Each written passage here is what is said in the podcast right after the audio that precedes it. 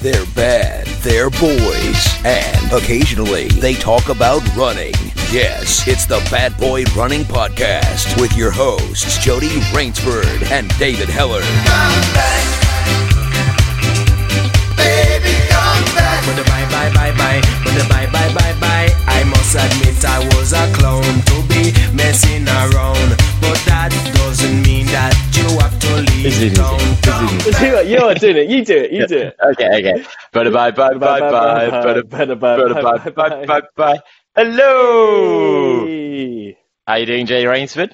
I'm all right, David Hellard. What is what? How has life been for you? What is happening these days? I haven't seen you for a, a week, even though we've probably just released an episode with both of us on. Um, makes no sense, but somehow true. Yeah, I know. Uh, yeah, I've been, I've been, uh, I've been to the Isle of Wight again. Um, not doing any running. Of You course. love that place.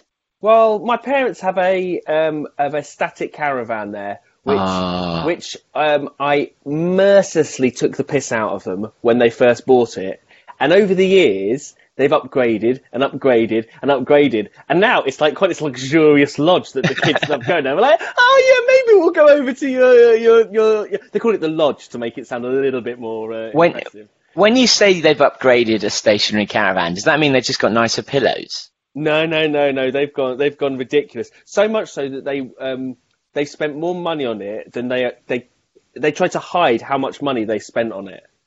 And it's kind of insane. Like the stuff that is in there. It's not. It's like a. It's like a small house. It's bigger than my flat in London. It's like it is. It's huge. This bloody thing.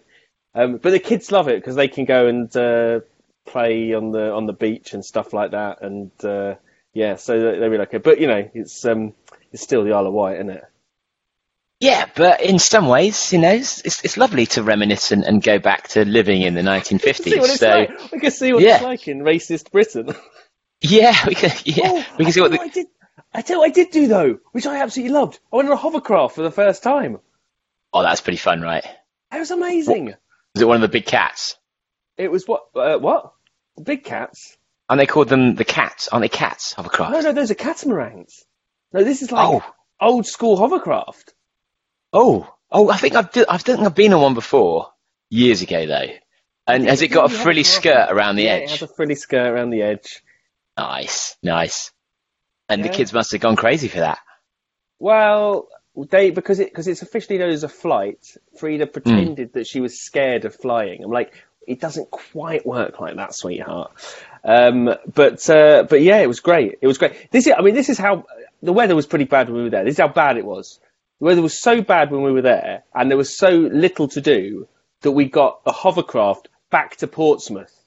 Now, to, to do so, to go to, to, to actually go and do something during the day, that's how bad it is. That should never happen. You should never stay somewhere where Portsmouth is your option for going and Wow. escaping from it. The Isle of Wight is so bad that your best days out are away from the Isle of Wight. that's it. I- You have to cross. You actually have to cross a body of water to get away from it in order to. No, it was yeah, but it was it was good. It was good, and um, Is that what their slogan is? Come to the Isle of Wight, And only quickly. one sea ferry away from Portsmouth.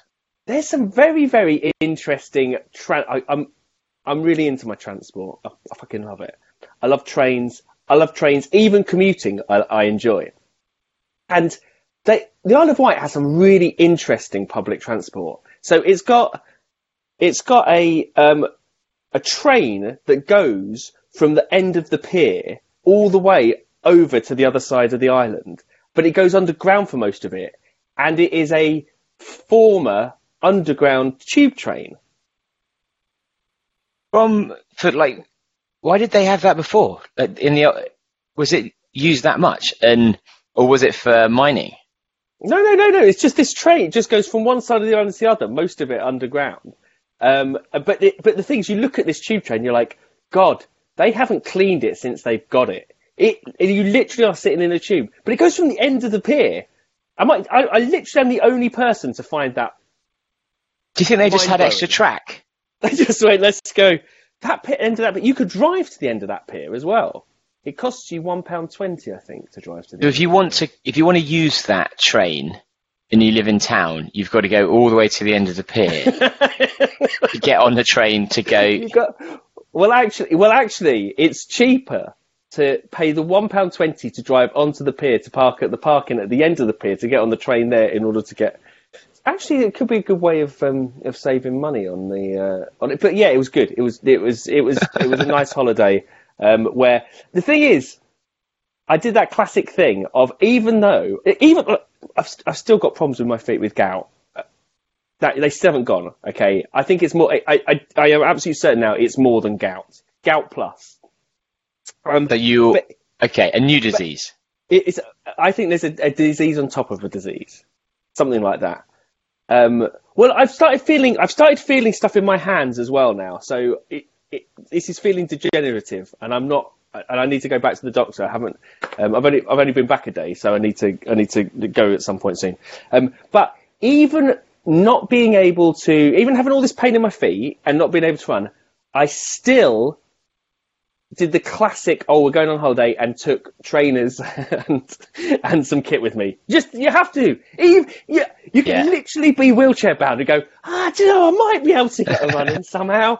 I might be able to. Did you slip them on? No, I didn't put. I did. I think I might have put the um, the shorts on briefly, um, uh, just to knock about the uh, the the lodge in. Um, but that that that was about it. But well, the, the, actually, back. Go on. You're back running. I'm back. I'm back running. So oh. one of us is now running.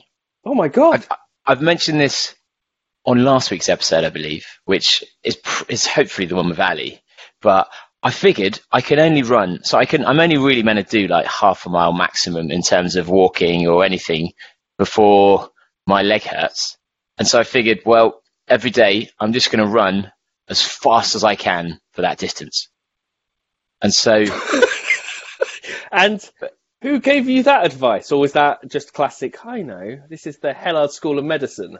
Well, I figured I've not been doing anything, and I'm still injured, so I might as well do something and still be injured. And then there's no difference, but I'm getting to at least do something.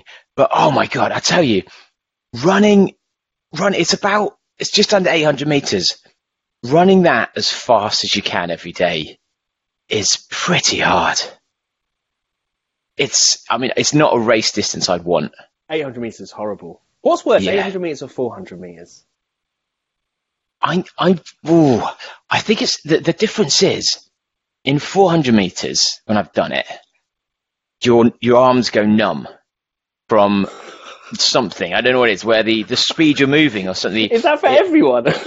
if, I, I don't know. I get this. If I've if I've ever done a 400 meters, my body, my my, it always feels almost feels like my bones are seizing up, and my arms kind of go numb, and I go a bit stiff in my upper body and that's really tough. But in an 800 meters, you, you get a bit of that, but you also get the fact that you just can't breathe at all, and you've got a lot farther further to get through still left when that hits.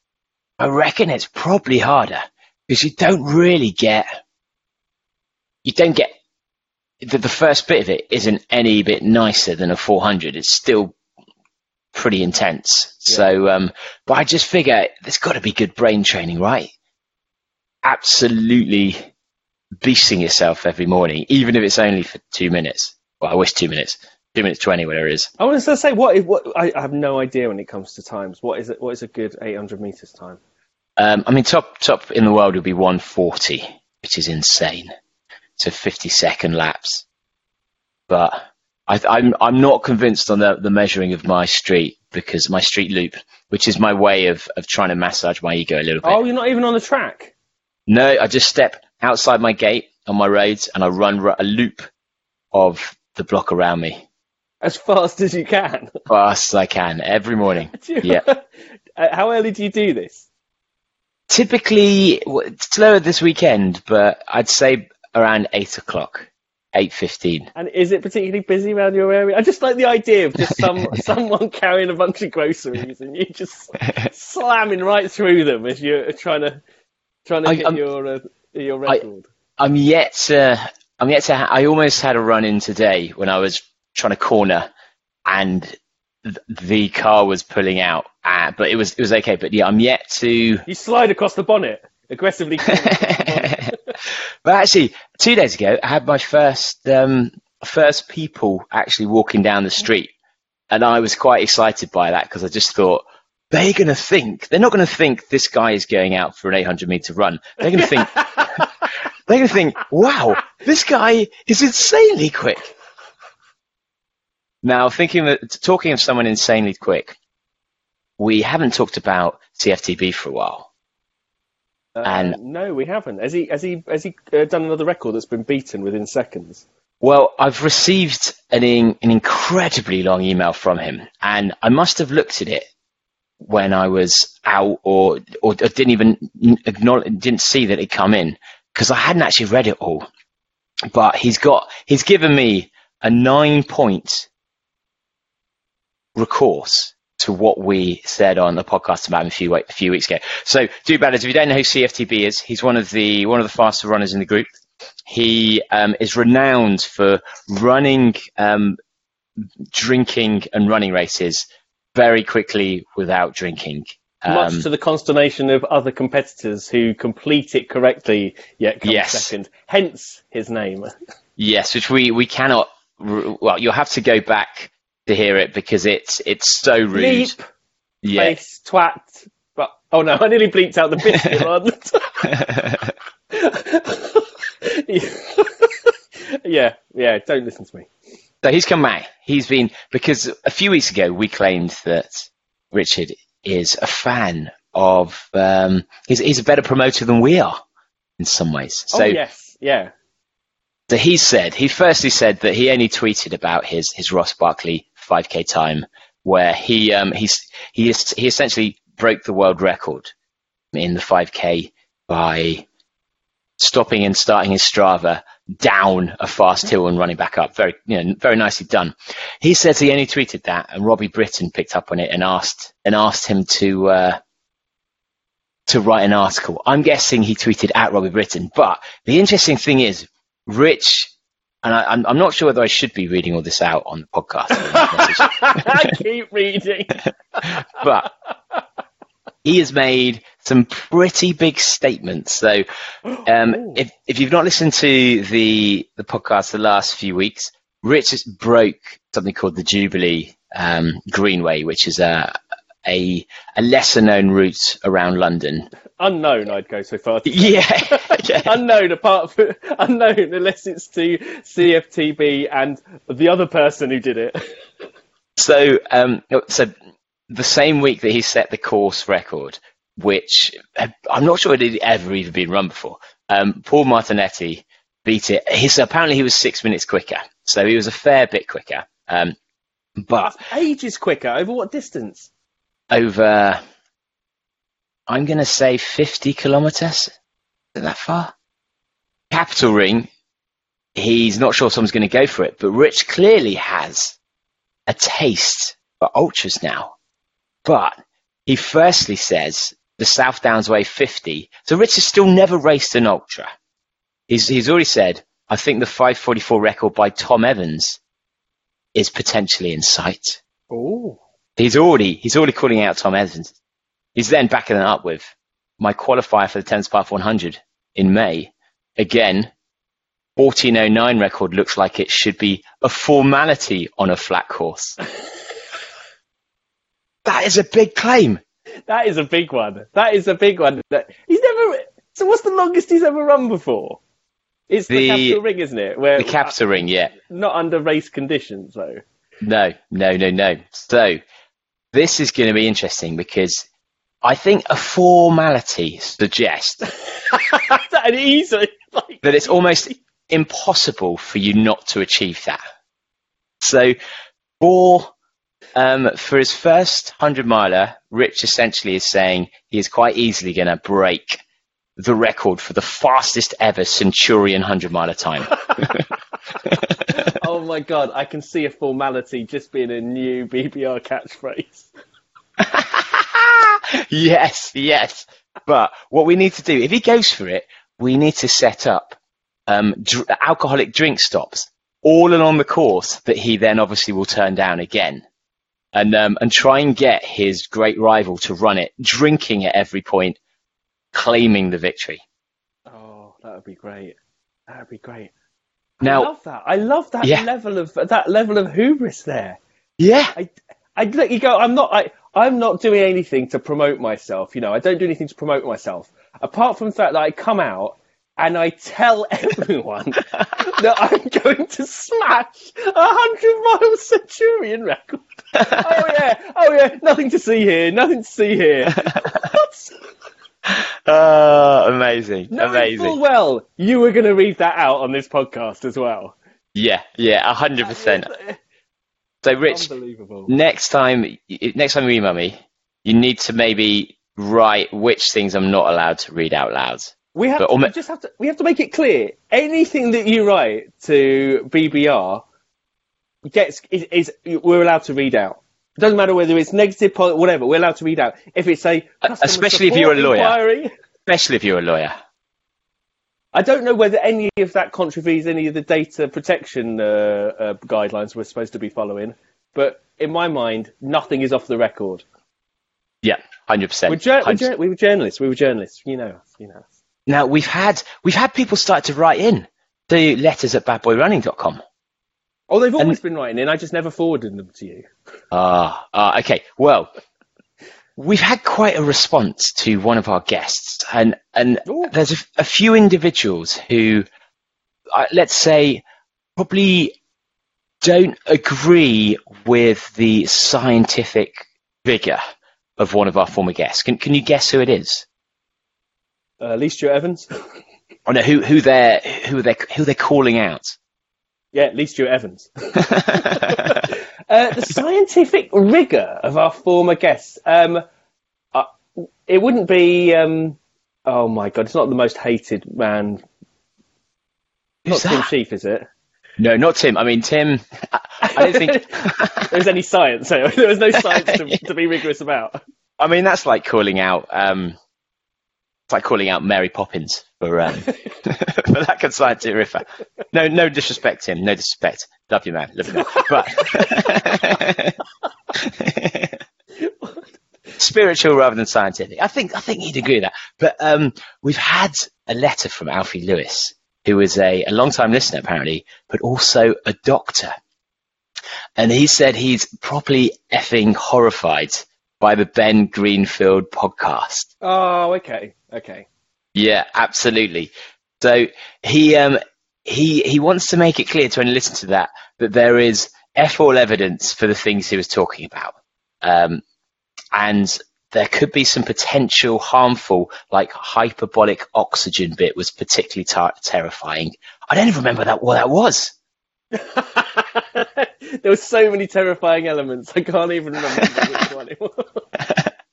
yeah, and um, so I, I think um, interesting because I, I felt I was possibly the wrong person to do that interview in that I didn't really understand the words coming out of his mouth well enough to be every, able That's every interview we well enough to be able to counter them with.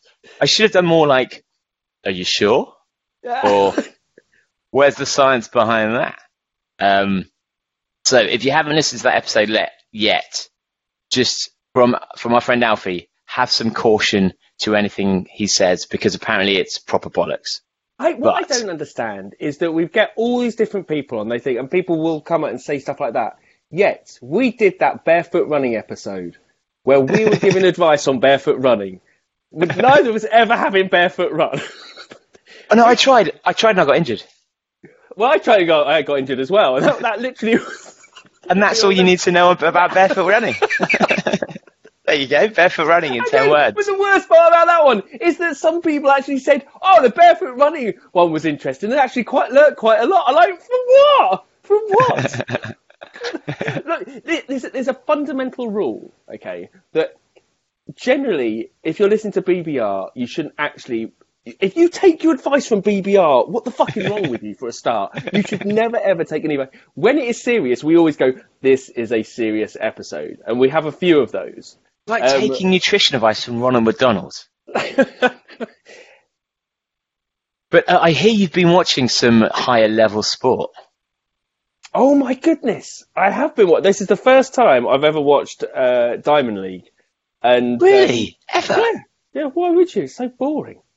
Um, but uh, the, the reason it is that Hugo, who is Hmm. who was five when uh, when we were in the Isle of Wight, he had his birthday there.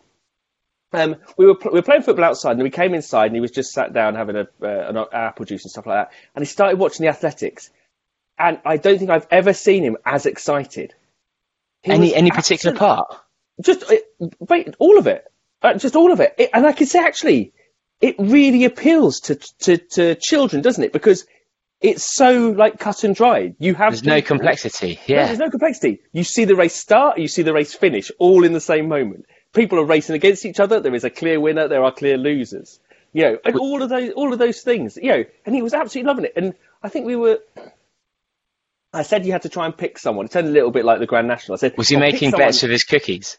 Well, a little bit like that. Um, but yeah, so pick someone to, to, to, to win the race and everything. He's going, oh, you know, who should I pick? Stuff like that. And I'm like, yeah, yeah, t- pick Timothy Cheruiyot. I think, I think, I think, I think he's got a good chance of doing it. so kind of pushing him to, but he was absolutely loving it. I just never thought like, and I suppose it made me think about, I can see why athletics, uh, Yeah. like why people think of the Olympics, they think athletics because it's the easiest to understand of Yeah. everything else, isn't it? It's like in its purest form, person against person. In that way, you can you can really understand it. But I really I really felt that when um, when he was um, when he was watching that because he was absolutely loving it. I was like, I don't think I've seen him this enthusiastic uh, about anything uh, before. It was it was insane. That's great because actually, there's nothing worse than not knowing to do the kids over a summer. And the good thing is, there's Olympics or World Championships pretty much every summer. You've just got a month where you can go, here you, here you go, mate, sit and watch this, and I'm I'm helping you be more athletic. Because I remember putting on London Marathon to watch it with the kids, and the kids were like, "This is so boring." I'm like, "I haven't even switched the bloody thing on yet." oh, it's so boring. It goes on for hours, and they don't understand. Like, They were screaming, I hate charity. I hate I hate the organisers of the London Marathon and everything. Um, the other thing to notice about Diamond League, though, there were a lot of uh, records broken at that. Uh, a I know. lot of records broken. That's And given given that that no one's supposed to be training. Well, yeah, I mean, we're all humans, right? Who who is actually going to be training harder now in lockdown? Like, no one is, and that's the thing. Like, can people be tested during lockdown? I'm assuming not. So, do you think? Well, I think it was pretty obvious not. There Yeah. literally every race there was a record broken. It was insane. yeah, and but I don't know what you can do about it. That's the thing at the moment. How can you test people? And it's a pretty sad state of affairs. Um, yeah, um, I know. Well, that was it, it. It hurt me to let Hugo down. He was really enthusiastic about it until I explained to him, uh, you know, the uh, endemic drug problem in athletics, and so he's probably, he's probably, that's probably ruined it for him.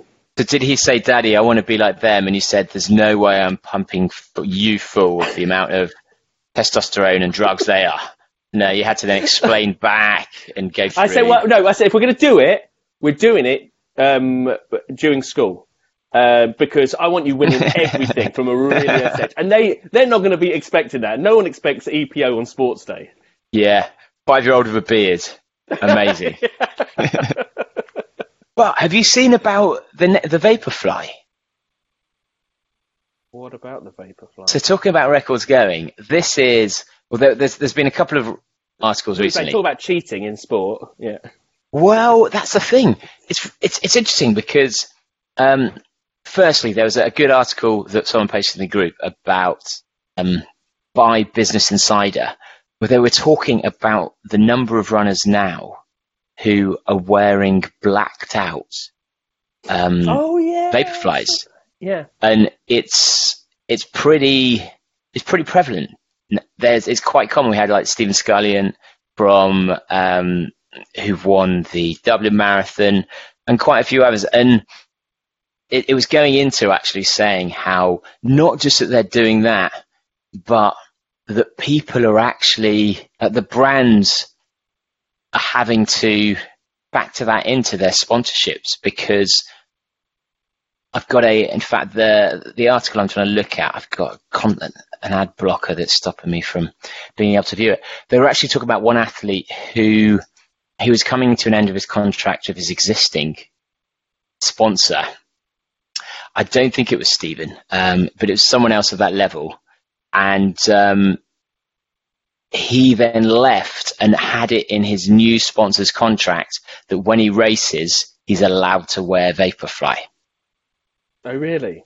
Which is really interesting if you're, and, and if you're a brand, I don't think there's much you can say, right? Especially. Well, you if, want them if, to win, don't you? You want them to succeed, and that's the. Yeah.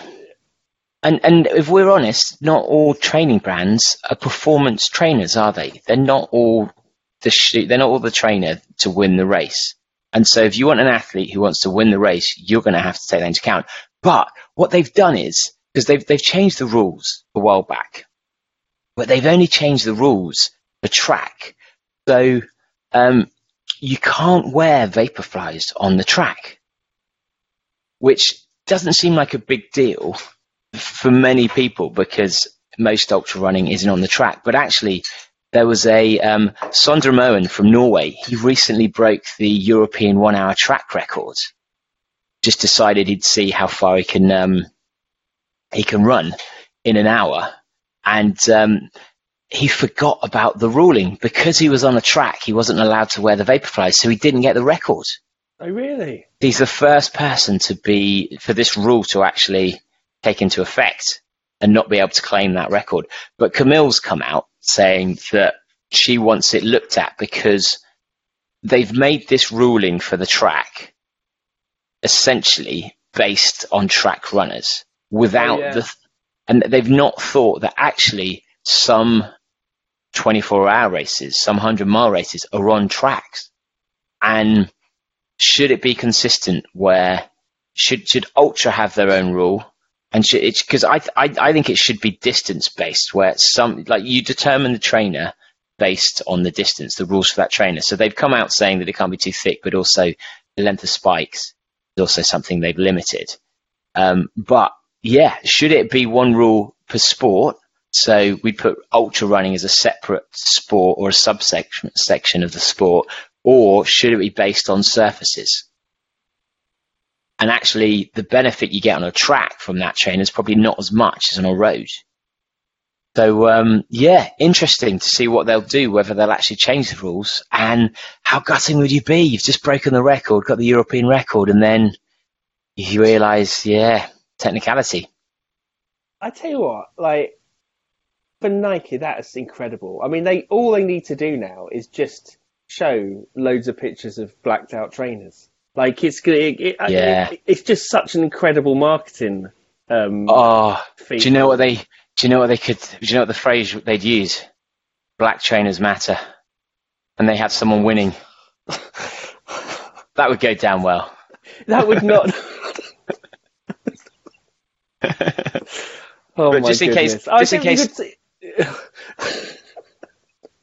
Just in case anyone was. Oh, no, Go again. I was going to put, No, no, just I in case anyone wanted to know his time, but actually his distance, but I can't actually find his difference, distance that he ran in this article. He, he, he passed 21k in 56 minutes 53 for anyone. I reckon Kev will probably want to know that. So uh, that's for you, Kev. That's for you, Kev. Um, yeah, in, insane marketing for them because you notice, you probably notice a black trainer more than you would a a Vaporfly because if someone's wearing a Vaporfly, yeah. you just assume they're Nike sponsored, right? Especially the speed they're passing. Whereas if someone goes in a, an obviously blacked out trainer, you're going to have a conversation saying, why have they blacked out that trainer? Well, it's, And- well, it's brilliant because the, right. So one of the great things about uh, one of the holy grails for product marketing is that you can create a product that you don't actually need to show it. All you need to do is either show the outline of it, so you know immediately it's like a Coke bottle, or you remember that advert for um, uh, Heinz ketchup where they didn't actually have the bottle in it; they just showed you what you you know the the action and everything. So Or the iPod advert for Yeah. when it was first launched. Yeah, so you don't actually have to show the product in any way. This is like all Nike have to do is start showing a picture of a black outline of a trainer, and that is it, and you'll know exactly what it is. Even if you're not even, even if you're not like super aware of what the Vaporfly is, the fact is that you know you're going to start seeing all of these athletes wearing these blacked out trainers because of their sponsorship deals. What we I mean, need to do, we need to bring out a really shit black trainer that people can bl- buy because they think it's the same one, and they're like, "Oh my god, did you see the guy who won the, The London Marathon?" Call it, He was call it right. The, Mikey Superfly. the mic is Superfly. Those, you know, when I when I when I when I worked in like a film and DVD sector for thing, they used to do that all the time. They used to they used to there was a massive market of releasing DVDs that sounded ever so slightly like big releases that came out. like a worm's a worm's life, or it, it was just yeah, it would be like stuff like that, and it would do mass like the or Shudder instead of Shrek. Yeah, Yeah. It, it would it would basically rely on on people just kind of slightly getting it right, or got kids and do- like the one of the biggest ones was Transmorphers, which came out at the same time as Transformers. Transmorphers. and do they do they approximately follow a similar? No, like, no, they're plot, just or- no, no. They'll there'll be a, a film that's already been made, and they'll just have rebranded the title. It's like when Snakes on the Plane came out, one company released Snakes on a Train. And was there a film where they just have snakes in the train at some point? yeah. But they would, and they'd sell them for like a fiver, and people would go, "Oh look, snakes on a train! It's a bit like snakes on a plane. I'll buy that." It's when it's normally when Woolworths was still around. You could still, yeah, that was that's the kind of thing. But yeah, they would do amazing. I that entire market, I think's a winner. Bring out Yeah. something that's ever so slightly shit, where it's pretty shit, but sounds ever so slightly like it, and there'll be someone that buys it. Yeah, I mean, people with, with reading disabilities are in trouble, aren't they? Because or people who've got blurred vision, it's going to be hard for them. yeah, that's that's our primary market. Deceiving people that can't see properly. But I think we're um, I think we're just about to go into our next our next guest.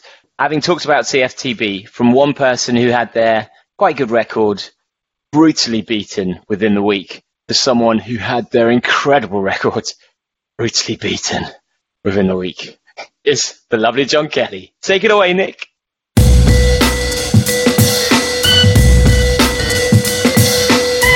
So too bad is it's quite rare that we invite people back. It used to be because um, we didn't know anyone to, to invite in the early days, but John actually John's coming back for the third time purely based on merit, which is is incredibly rare. Um, but uh, you know him already as finisher of the Barkley Marathons. We had him at the the National Running Show, and here to talk about his his what he's been up to in the UK since then is the wonderful John Kelly. Hooray! How you doing, John? Thanks, guys. Uh, I'm excited to be back. I'm doing pretty well.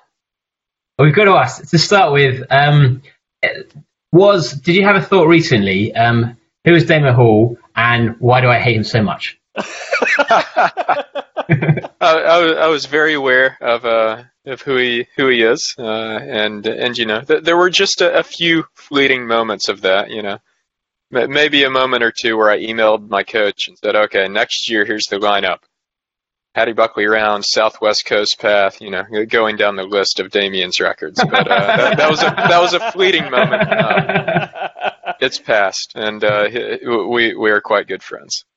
oh, cool. So have you met each other before then? Oh yeah, yeah. We've we've trained together, and uh, he he joined me on my grand round attempt last year. Um, was he he navigated three legs of my Paddy Buckley on that attempt. So we were out there for quite a while. Had a chance to uh, just uh, chat about U.S. versus U.K. snack food and, and all kinds of great things. and all, all that time, it was espionage. Who knew? yeah, yeah. It was. Yeah. When when did um when did you find out he was attempting it as well? Uh, so we had actually discussed it uh, quite a bit throughout the year. It was originally something uh, that I had decided to do after the spine race this year, and shortly after the spine race, uh, discovering that my wife and I uh, were expecting an addition in September. Hooray! Yeah, that that scrapped my Tor des Géants plans. um, even before COVID was was really a worry. Uh, and and so I, I committed to it and uh, discussed it with him, and he he's been thinking about doing it for a number of years and had never had a good year for it. And then of course COVID scrapped his plans, so uh, there for a while, we we considered uh, running it together. We considered um, the final plan was actually we were going to race in opposite directions at the same time, cool. uh, which which would have been great fun. Uh, but um, unfortunately, our, our calendars uh, didn't quite align for that. So as it was, I, I went first, and he went a bit over a week later. Okay, just just to like give the the listener an idea what we're talking about because we haven't actually said what what it is we're talking about. So we're talking about this. So so basically, listener, um, if you if you weren't aware of what happened, John, of course, broke. I think it was a thirty year record for um, running. Uh, if I get FKT on the Pennine Way, which how how long is the Pennine Way? Uh, so just point to point, uh, if you don't add any of the, the extra little portions, it's about 260 miles. And yeah, the record had stood since uh, 1989 when Mike Hartley set it. Okay, so that's insane. So so you, you smashed the record, and then how many days did that last before Damian decided, decided to go for it? Uh, nine. It was, uh, yeah, it was nine days. nine days, seven hours, fifty minutes, twenty-three yeah. seconds. That's incredible. I just like what. what what what yeah, honestly though like as david said kind of what did go through your mind like was it was it like does it suck the joy out of doing it? Does it like the fact that you've done it does the fact that you hold it for a while mean something or, is, or just the fact that you've beaten the record in the first place enough? What what what, what, what where do you get the real enjoyment? I suppose it's difficult to say where do you get the real enjoyment because you haven't enjoyed it for that long but is it is it the accomplishment of it?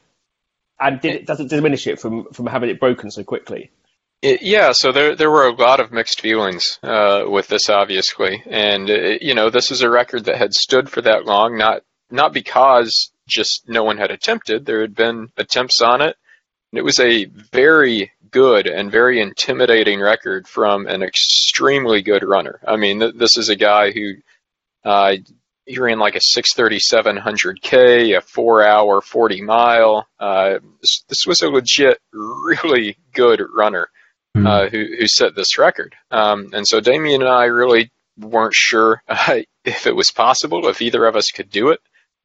Um, and so there was a huge deal of, of satisfaction of, of kind of breaking the ice, uh, if you will, of, of proving that it was possible, uh, breaking that, that 31 year old mark. And, um, you know, one of the, things I remember most Damian told me before he went out there was was thanks for showing me it's possible. And so I, I got to be a part of that, a part of the the progression of the record. And so that's a very satisfying feeling. And I'm I'm glad that I, I could help do that. But you know, I I would be lying if I said that I didn't wish I could have held it a a little bit longer and, and gotten to uh, really fully process that feeling. And so, so you're you're the Roger Bannister, basically. The, the uh, you, you facilitate. So you're, you're essentially saying that Damian is standing on the shoulders of giants by by doing it. it I just wonder whether whether when he describes having beaten you, whether he did that in such effusive terms that you just described the previous FKT holder. Yeah. Um, so, like I said, we're we're still uh, still good friends. He's he's going to help me out with uh, my my next attempt at the grand round here. That's that's coming up. And sounds like sounds we, like guilt. We actually. yeah. Well, it was, it was fun. We we actually we went on BBC Breakfast together, um, and and so that was a, a nice little spot there. Uh, and did you get a sense he was pacing based on what you had done? Then? Did it, did it change actually how he approached it? Uh, no, so we, we discussed our, our plans a bit, both before my attempt and between the attempts. Uh, and I don't think that it, it changed it uh, all that much. Um, but, it, you know, it, mentally, I, I don't know uh, if it if it affected him positively or, or negatively, uh, really. And what? So, what were the what were the conditions like when you ran it compared where he ran? Because the, it's it's very difficult. I think we talked about this a, a couple of weeks ago, didn't we, mm. when we were discussing this the first time? That actually that was you know every every run is different in different conditions and, and different things affect it. How how did your attempt compare with his in terms of conditions, in, t- in terms of anything else? Was there was there anything um, worth noting that, that that you would see as different in in what happened when you attempted it? Well, the, the biggest difference was that we did stick to the plan of, of going opposite directions. So I, I went south to north. Uh, he went north to south, uh, which is uh, Mike Hartley also went north to south uh, when he set the record in 1989. Uh, so, it, you know, there, there's not a huge uh, kind of definitive difference in that. Uh, there are pros and cons to both directions, and uh, you like uh, some of these these records and FKTs. It's it's part of the excitement to me. It's another variable that you get to attempt to manipulate and attempt mm-hmm. to hmm. optimize. So it kind of comes down to each preference. Um, the weather was was not perfect for either of us. We both had some uh, bad spurts of, of weather and, and rain and, and wind and whatnot. I, I had it uh, particularly bad uh, going over Cross Fell uh, overnight. Uh, was was a pretty big low point for me. But the, these sorts of conditions are, are always going to differ. Um, and you know, I I had some some stomach issues. He had some foot issues, and so it's a lot of variables that, that come into play for something like this. And do you think they should have? Because FKTs are actually a relatively new phenomenon. You know, they they've been around for years, but it, it's only the last three or four years that people pay so much attention to them. Do you think that there should be different FKTs for different directions? Because actually, you're not running anything the same if you're doing the different, the opposite way, because every single step is different to, you know, the, the yeah. down and the up. So, I mean, if it's something that's a huge difference, um, like a huge difference in start and finish elevation or something like that, then, then maybe. Um, but I, I, I think that the farther you keep kind of breaking down these records into more and more specific categories, you, that they mm-hmm. kind of lose their meaning. Because the mm-hmm. same as you could say that different directions are different records, do you then say that like different time of year, different starting time of day, different weather conditions, different shoes. Like, how far do you go on that? Mm. Uh, hmm. in the end, to me, again, it's it's just those are all variables that the person going for the record has the choice to try mm. to optimize. And if they choose wrong, that's that's their fault. That's part of the game. Mm. And, and and actually interesting to say that because Bob Graham Round does have a winter record as well and a summer record. Sure. that sure. is, but I guess that's such a big, well-known round that it, it's almost unique um, in its infamy as such. Um, so, so why did you decide the Pennine Way then? What was it that did you, did, were you weighing up quite a few different options? Uh, so it was, uh, you know, something that I had known about uh, for for quite a while, especially since starting to kind of research some of the big uh, trails and some of the big records in the UK before moving over here. Uh, I wasn't familiar with the trail until doing the spine race in January. Uh, and it was something that I, I decided I, I, wanted to experience a bit differently. Uh, kind of come back in the summer under more optimal conditions uh, and see what I can do uh, because it's it's something where the, the distance and the terrain uh, really appealed to me. I wanted to see uh, more of the landscape and, and the daylight. And it was something that, that again, I, I just felt was kind of right there, just out of reach. Um, and, and those are the kinds of things that I, I really like to go for that, that I, I think maybe I can do, probably not, but, but hmm. possibly. Uh, and and those are the kinds of things that really enforce me uh, force me to to improve. what were you seeing as your big limitation in that? Because was it the fact that it's it's further and a longer period than you, you've done before?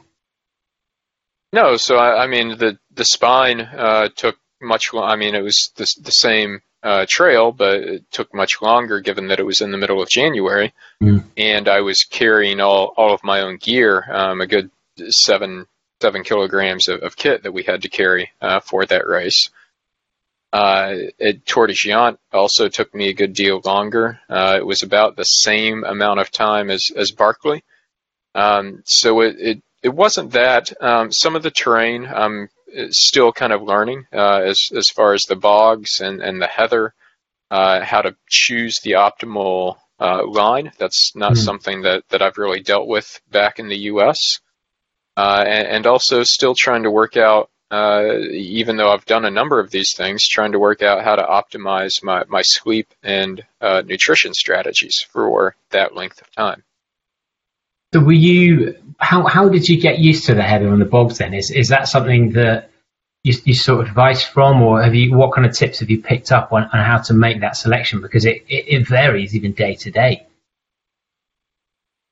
Yeah, uh, so I've, gotten some uh, some good tips on on what's you know avoid the the bright green uh, looking grass and uh, some things of that nature. If I have poles, which I didn't most of the time, they're they're good for testing. Um, fortunately, on this one, uh, it it was a supported effort, so I had uh, pacers with me the entire time, and they could kind of run out front and test the terrain uh, as as we went along. But it's uh, really a matter of, of when you're out there uh, to to not not be too overconfident uh, with any of your your steps and uh, you know kind of hope for the best. I, I don't know that I, there really is a way to completely avoid ever stepping in a bog. Mm.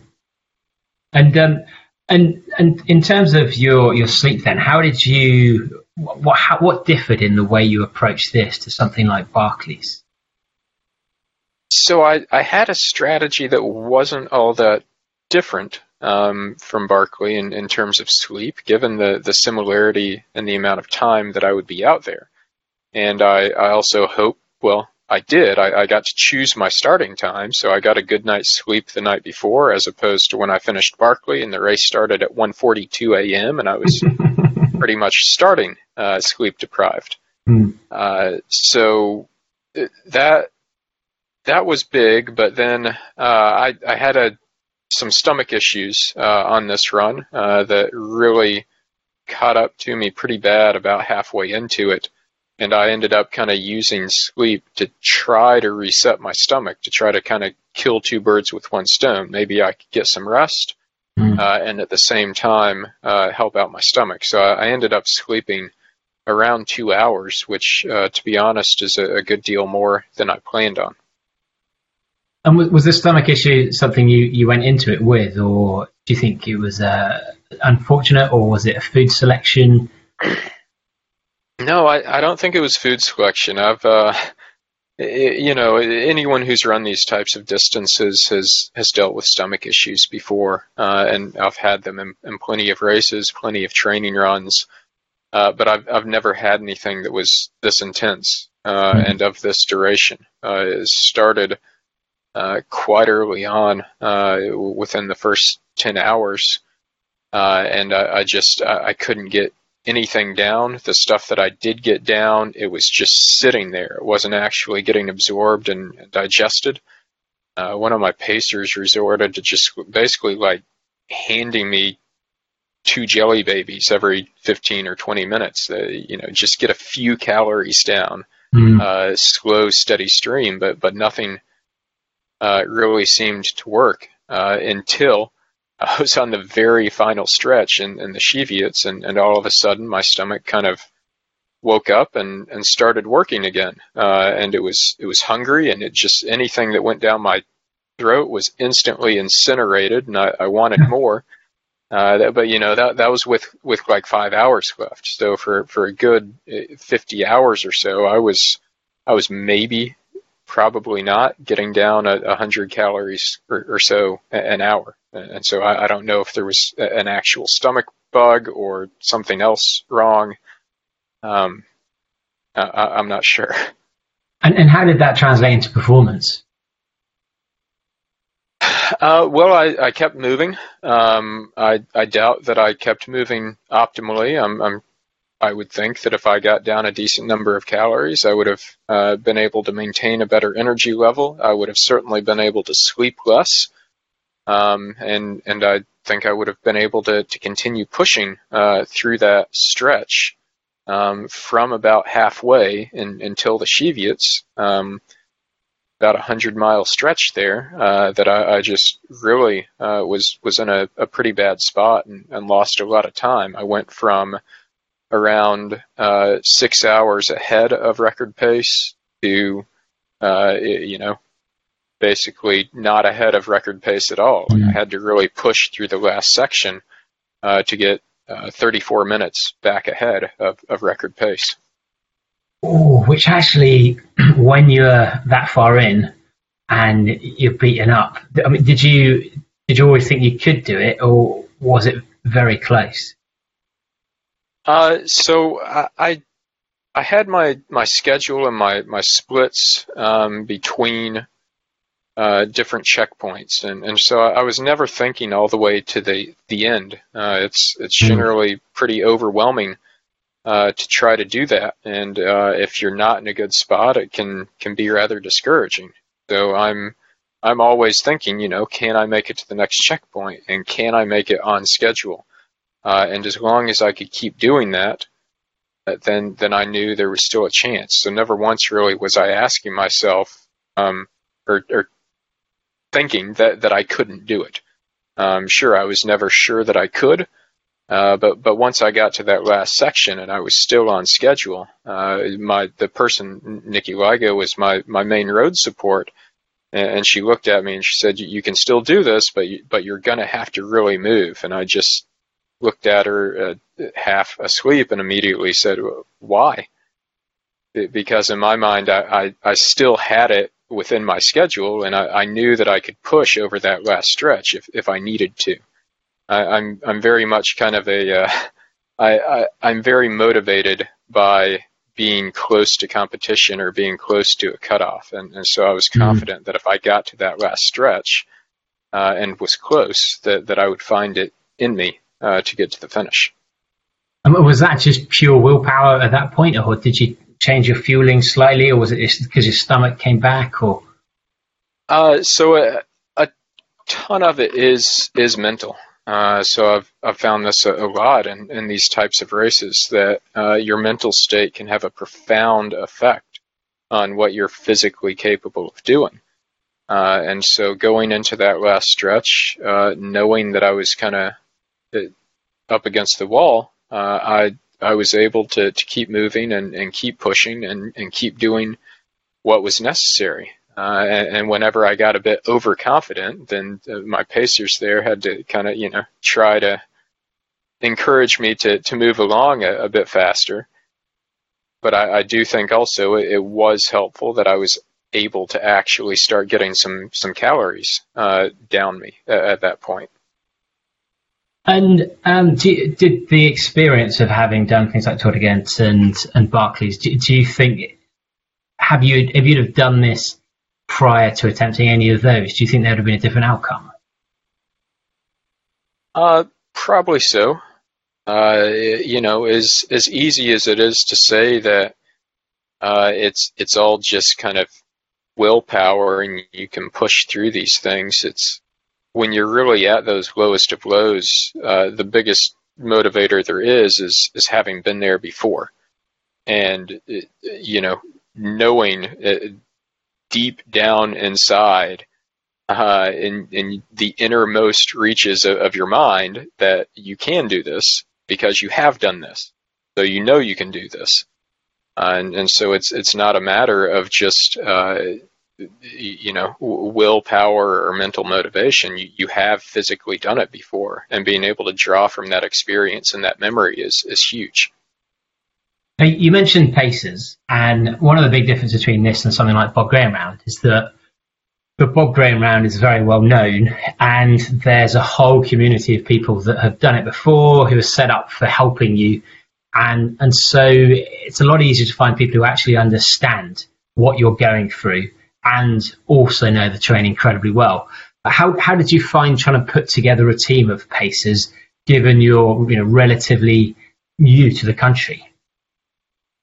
Uh, so it, it, I mean, kind of the same as when I I did Grand Round last year. It was amazing uh, the support that I was able to get for it, and uh, the the team uh, that that came together was phenomenal, both on road support and in terms of uh, pacers out there actually running with me. I, I think I was at least two people with me at, at every stretch, really I, I think exactly two uh, for most stretches. I didn't want too many, uh, largely due to COVID restrictions. Mm. Uh, and and so it, it, was it was great, and they, they all knew the uh, the section that they joined for. Uh, the one difference I, I, would say is that you know people who join for the Bob Graham, they've done the full Bob Graham themselves, and they mm. they know what it's like. Whereas you say um, not everyone has run the entirety of the Pennine Way, although there were some spine veterans out there with me, uh, including my my biggest, uh, my, my, closest challenger uh, in the spine this year, Jason Cavill. Uh, he he joined for a stretch and guided oh. me through a stretch where actually he he kind of ran me down uh, during the spine, so he, he was the perfect person to have there. And, and this sense of you know pe- people just coming out to to help people uh, really pursue these these incredible challenges has just been uh, amazing uh, since I've come here.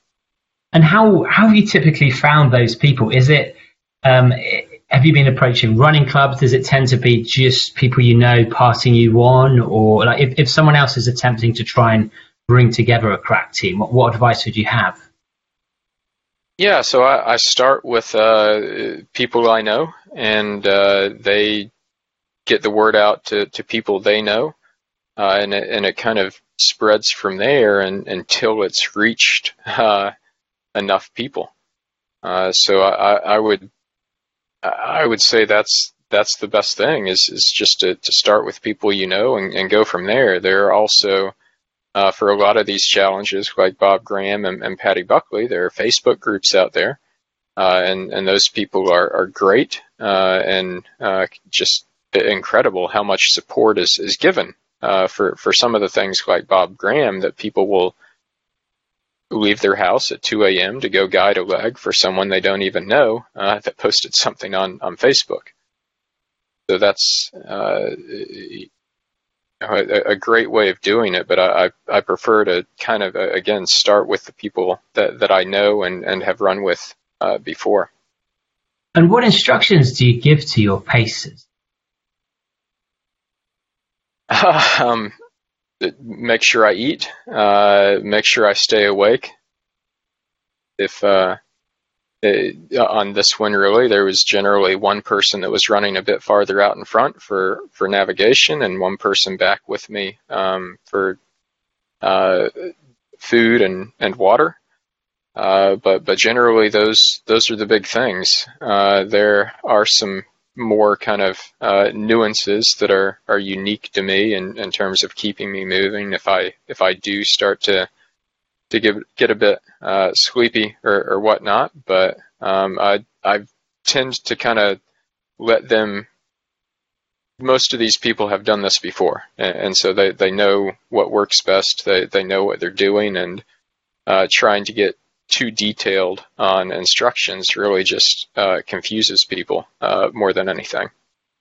And they... is, there, is there anything that you do, John, that is um, idiosyncratic of, of, of, what you're like when you're tired? I'm, I'm very interested in you know whether uh, whether there's such thing as a you know a John Kelly strop or uh, you know any, anything like that, that that that happens that you know you're going to have and you kind of have to warn pacers about it uh, is there do you ever do you ever have anything that you succumb to that you just think oh this is going to happen over this distance or over this time yeah d- definitely. Um, and and so i kind of have a few phases of sleep deprivation. Um, the the worst one being uh, a lot of people start to experience hallucinations and, and whatnot. I've i've never actually gotten to that point. I don't know if it's because I've never been able to keep myself awake long enough, but I, I essentially get into this narcoleptic state where if if I I feel like if I'm if I blink too long, I'm I'm gonna just fall over and be asleep right there wherever I am,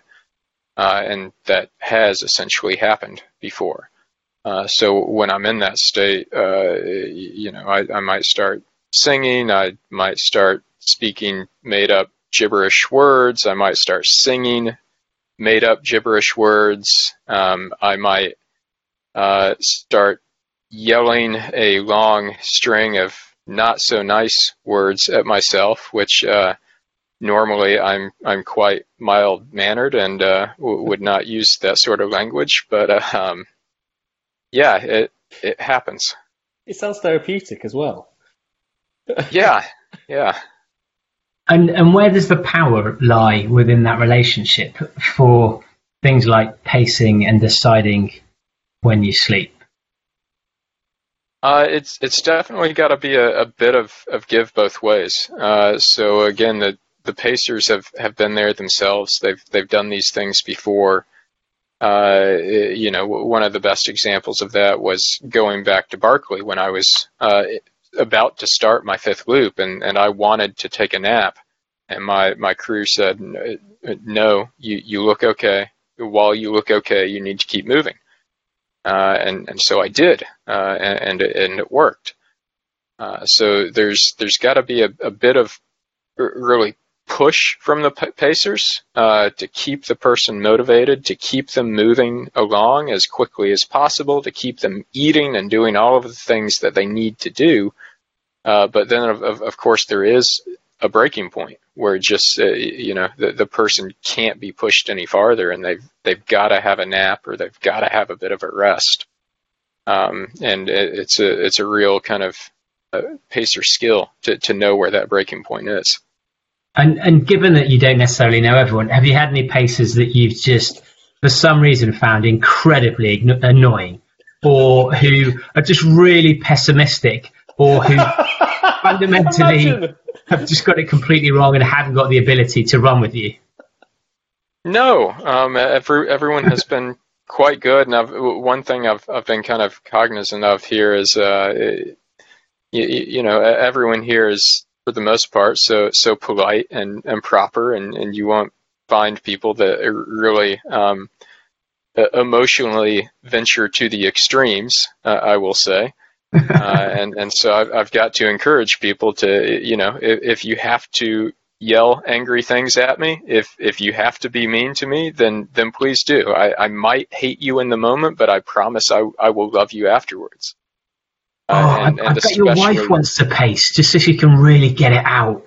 all those, all those things she's been, she, she wouldn't be able to say to you in uh, in the cold light of day. But No, no, she she can say them anytime. That's uh, she she's got that license. And uh, is, has has that been a, a a challenge? The fact that British personality is very different to American, and so were, were, commun- were there communication issues, or did you have to adapt to that? No, um, you know the only communication issues are, are foods that uh, we we don't know or uh, you know, things of that nature. Uh, I, I, think it's a pretty universal trait to be a bit hesitant to, to yell angry things at someone that you don't may not even really know or, or, may not have met before. Hmm. Uh, but but no, it's. Uh, I think if more than anything, uh, my wife, as she's following along, has ha- more had to uh, interpret learn how to interpret some of these things. Whereas, uh, you know, a, a U.S. update might be, oh, he's doing so great, he's just going to smash it. Whereas, you know, a UK update that's the equivalent is, uh, he's doing well. It looks like he's moving. Well, I mean that, that famously in, in one of the wars was an issue where in the Second World War, I think the uh, the Brits had said to the Americans like, "We're in a we're in a tight squeeze here or something along those lines, meaning send everyone in, we're getting absolutely pummeled.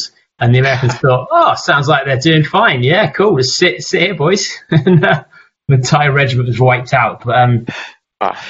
but you, you mentioned the how foods differ. Have you been importing your favourite American foods for for each challenge, or have you found replacements, or have you just changed what you'd have? Uh, I have for a few of them. Uh, so Spine was conveniently right after I had uh, gone home to visit family for Christmas and New Year's. Uh, so I, I, pretty much had a, a whole suitcase of uh, snack food that I brought back with me for that. Uh, not as much on this one, and and I do actually have a, I have a full spreadsheet of, of U.S. and, and UK foods uh, to, to take along with me on these things. So I've, I've found replacements for uh, most things. Um, the UK doesn't have quite the selection in, in snack cakes uh, that the, the US does. Uh, and, and Reese's Pieces is another thing that I've uh, really missed out on. But there's there's also you know Tunnocks and Turkish Delight and things like that that we don't have in the US. So you have Turkish Delight on your in your run. Yeah, yeah. I don't even know what's in that. I thought it was mostly water. It's like a weird uh, gelatin. Well, it's, it's, yeah, it's like a, a rose water gelatin um, with uh, covered in chocolate. You're about 40 years too young to be having Turkish delight, honest. but, but I mean, what what would you say? What are the things that uh, are there any others that you've discovered that have surprised you and are there some things that you've tried that you've just thought, my God, what were they thinking? Uh, so Jelly Babies is is another huge one uh, that we don't really have anything quite like that in the U.S. You, you know, we have little gummy bears and whatnot, but that's more like the the Haribo Star Mix uh, mm. than than jelly, jelly Babies. Um, Millionaires bars, Jaffa cakes, malt loaf they're all they're all pretty good. Uh, Mr. Kipling has a nice selection, but uh, again, doesn't quite replace the uh, the full range of uh, snack cakes that that I can find in, in the U.S. where we have like honey buns and oatmeal cream pies are kind of two of the biggest weapons in the the U.S. ultra running ar- arsenal. They sound so American as well yeah, well, if, if you get a, a, a frosted honey bun, I, I, mean, one of those in a single pack, you can get like 600 calories just with a, a, single little snack cake you're downing. Uh, it's it's basically like a a, a cinnamon roll, um, yeah. but but with honey instead of cinnamon. Uh, and then if you get the frosted variety, it's it's got you know a nice nice layer of uh, icing on top. That sounds good. Have you tried Kendal mint cake yet? I have. Uh, I'm I'm not a huge fan of uh, mint in my sweets. Okay. It it just uh, it, yeah the, the it, it, doesn't work for me. The bit that you don't like. yeah. of all yeah. of that. I, I, think more people buy Kendal mint cake as souvenirs now than they do actually eat it. But yeah, my, my wife's got a, uh, a, a big tub of mint chocolate chip ice cream uh, in the freezer right now, and I just get, you know, I, I feel like you might as well take a thing of toothpaste and, and squeeze in there. It's kind of the same taste to me.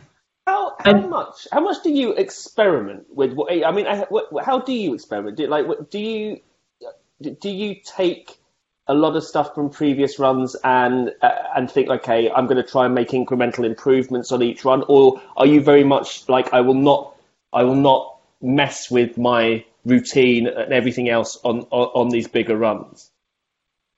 Yeah, so it it also depends a, a lot on the length of the run. Um, so you know, if I'm doing things that are like ten hours or less, I, I, I kind of stick to my main traditional foundation of, of sports nutrition, which uh, I've worked with Hammer Nutrition for uh, a number of years now, and, and they're actually they just opened up in, a distributor in the UK here recently.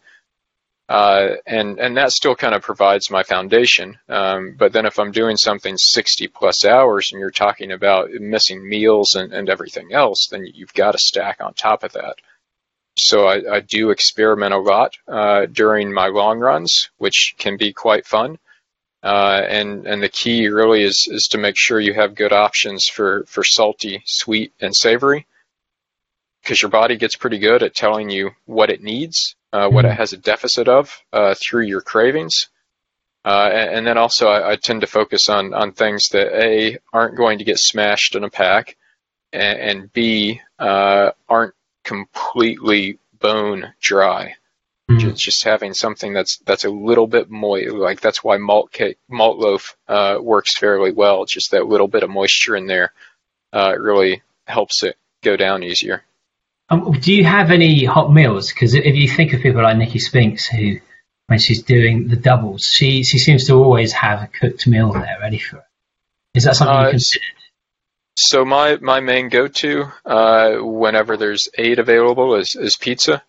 Uh, I will I will down pizza at any point, any time, uh, and and that's that's also my biggest savory option. I, I tend to really favor the the sweet options, so it's it's good to have that one there.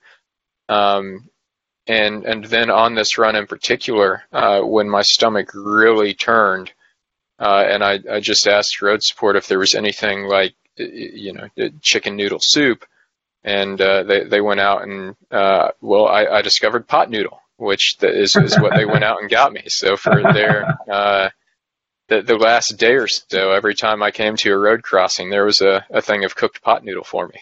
I don't think pot noodle's ever been used to settle a stomach before. It's normally, it's normally it's like yeah, ultra runners and drunk people are literally the two people that use pot noodle for in, in any functional way. I reckon you could probably get a sponsorship deal with them because they're desperate to appeal uh, to appear as if they're not incredibly unhealthy in every way.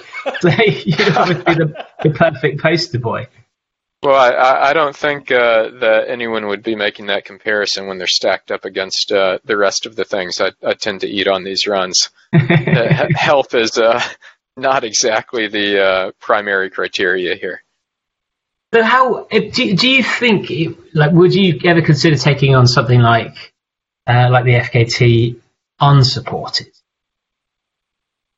That's something that uh, eh, you know is is pretty appealing, uh, and, and, is another difference between uh, kind of my background in the U.S. versus uh, the U.K. is uh, most of the stuff that I did in the U.S. was uh, unsupported and, and pretty self-sufficient.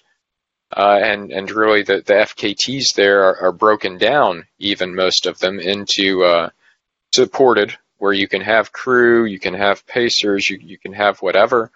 Uh, self-supported, where you can't have crew or pacers, but you can like leave yourself caches or you can mm-hmm. wander into town and buy resupplies or whatever. Uh, and then unsupported, where other than water, you have to start with absolutely everything you need uh, for the entire thing and so that that does uh, really uh, appeal to me. I, I enjoy that sort of aspect of, of getting out there solo and, and tackling that challenge. Uh, and there's a lot more flexibility around it as as well. Uh, and it, it's just a very different experience. Uh, and and then coming here and some of the things that I've decided to take on uh, to be honest, there's there's simply no way uh, that I I could do them without support. Uh, you know, the Pennine Way, for example, there's there's not a separate unsupported record. There was Mike Hartley's record, and to think that I was going to break that record uh, unsupported, I mean, that's just that's ridiculous. Hmm. there's no way of that happening and and this other thing that that I've mentioned, uh, the Grand Round that I tried last year, and I'm going to try again here in a couple of weeks, where I'm looking to uh, connect the three big rounds: the Paddy Buckley, the Bob Graham, and the Charlie Ramsay. Uh, riding my bike in between them. Uh, again, I I don't think there's any way that that I could do that in an unsupported fashion uh, in in really any reasonable uh, amount of time. And before we come to talk about that, when we, we messaged before, uh, just after the the Pennine Way, you'd said that you were more tired than you'd possibly ever been. Um, what what was it you think that really took it out of you um, this time compared to other races you've done? I think it was it was probably likely the the lack of calories.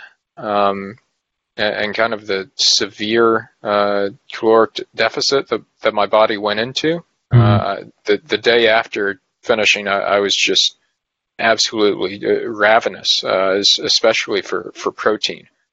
Um, just uh, would have eaten anything put in front of me, and that that continued more than normal uh, for a few days, and uh, I think that uh, really just systemically, my my body was in a pretty bad spot. My my muscles and my legs, to be honest, they they weren't all that horrible. I've I've gotten worse soreness from you know doing a marathon. Mm. So uh, I, I, think that that was likely the main cause, uh, paired with the sleep deprivation, that really did it. And is, have you got any worry that potentially you were cannibalizing yourself a lot, and that it's going to take a lot longer for you to to fully recover? Um, to fully recover, uh, possibly, but you know, my my weight is fine. I, have kept a close eye on that afterwards, and I, I didn't really lose any weight uh, from the effort. Uh, so that was certainly good news. Uh, so we'll we'll see how things go, but I'm I'm feeling pretty good now. Uh, I've been biking quite a bit uh, since I've uh, since I've finished, and I felt strong on the bike. Uh, so that's an, another good sign that the the muscles are still there and they're they're still doing well. So the three rounds then, we well we one before we started recording, we mentioned how none of us could remember whether we'd spoken about the last time we attempted it or not, because we obviously caught up at the running show and recorded around that time. Um, how have you how have you trained for that one, pre and post Pennine Way? Have you just started cycling now, or have you had to actually train with a combination of cycling and running even before the Pennine, the Pennine Way with this in mind? Uh, I I did a bit of cycling uh, before the Pennine Way, uh, but the the main strategy was coming out of the Pennine Way. I could build my cycling while uh, letting the rest of my body recover from the running. Mm. Uh, so I, I have done that, and, and another thing that I've found with the cycling uh, is is that I, I can you know obviously I've maintained my my cardio fitness and my muscular strength through running, uh, and I can hop back on a bike and fairly quickly uh, get to a good spot. And I, I know that that's because I spent years doing triathlon and really training hard on the bike. Mm-hmm. Uh, and, and, I guess there neuromuscular connections that were made as a part of that training that I can very, uh, I can much more quickly uh, pick back up on than if I had never uh, really competed uh, as a cyclist before. So, so the strength is there the connections are there, and, and uh, I find it doesn't take me long uh, to really pick that back up. And in, in terms of the challenge, what percentage of it would you say is cycling, and what percentage of it, um, not in time, but in terms of the effort and intensity, and how what percentage of it is running? Um, so the running, I'm I'm aiming to to do all three rounds under 24 hours. So you know, we'll say roughly 70 hours for that. Um, and the cycling, uh, both sections together, uh, I, I, would say roughly uh, maybe 24 hours. Uh, and, and so uh, just time wise, you're looking at, you know, mm-hmm. 75% um, running but also I, I, would say that the running, uh, the intensity is a bit higher. I'll be pushing harder on that versus the cycling. To be honest, I view as a uh, really long recovery ride mm-hmm. uh, between the rounds, and I, I, just need to do it fast enough uh, to get there in time to allow myself to sleep before starting the next round. Is really the big goal. So you're you're going to sleep twice then, are you? And how? What's the plan? And how long are you going to sleep at each station. So, so that's a, a, big change from last year. Last year I was targeting 100 hours. I had a much more aggressive s- schedule on that. Uh, this year I'm targeting 120 hours, which gives uh, nominally 24 hours for each portion, the three runs and the two bikes. Uh, and so I'm I'm going to look to sleep a, a few hours before and after uh, each round. so uh, after the first round, before and after Bob Graham, and before uh, Charlie Ramsay. Um, so kind of on both ends of each bike. And it, when it came down to it last year, I got behind schedule. Uh, sure, the weather played a part in that, but I was just uh, I was completely uh, did not get the sleep that I was hoping to get. Uh, and when I hopped on my bike to head to Scotland, I I didn't feel safe in, in that mm. um, condition. Uh, it's one thing to, to be wandering around uh, the hills when you're sleep deprived, but it's another thing to be, uh, you know, biking up a narrow Scottish mountain highway in the middle of mm-hmm. the night with lorries whizzing past you at 70 miles an hour.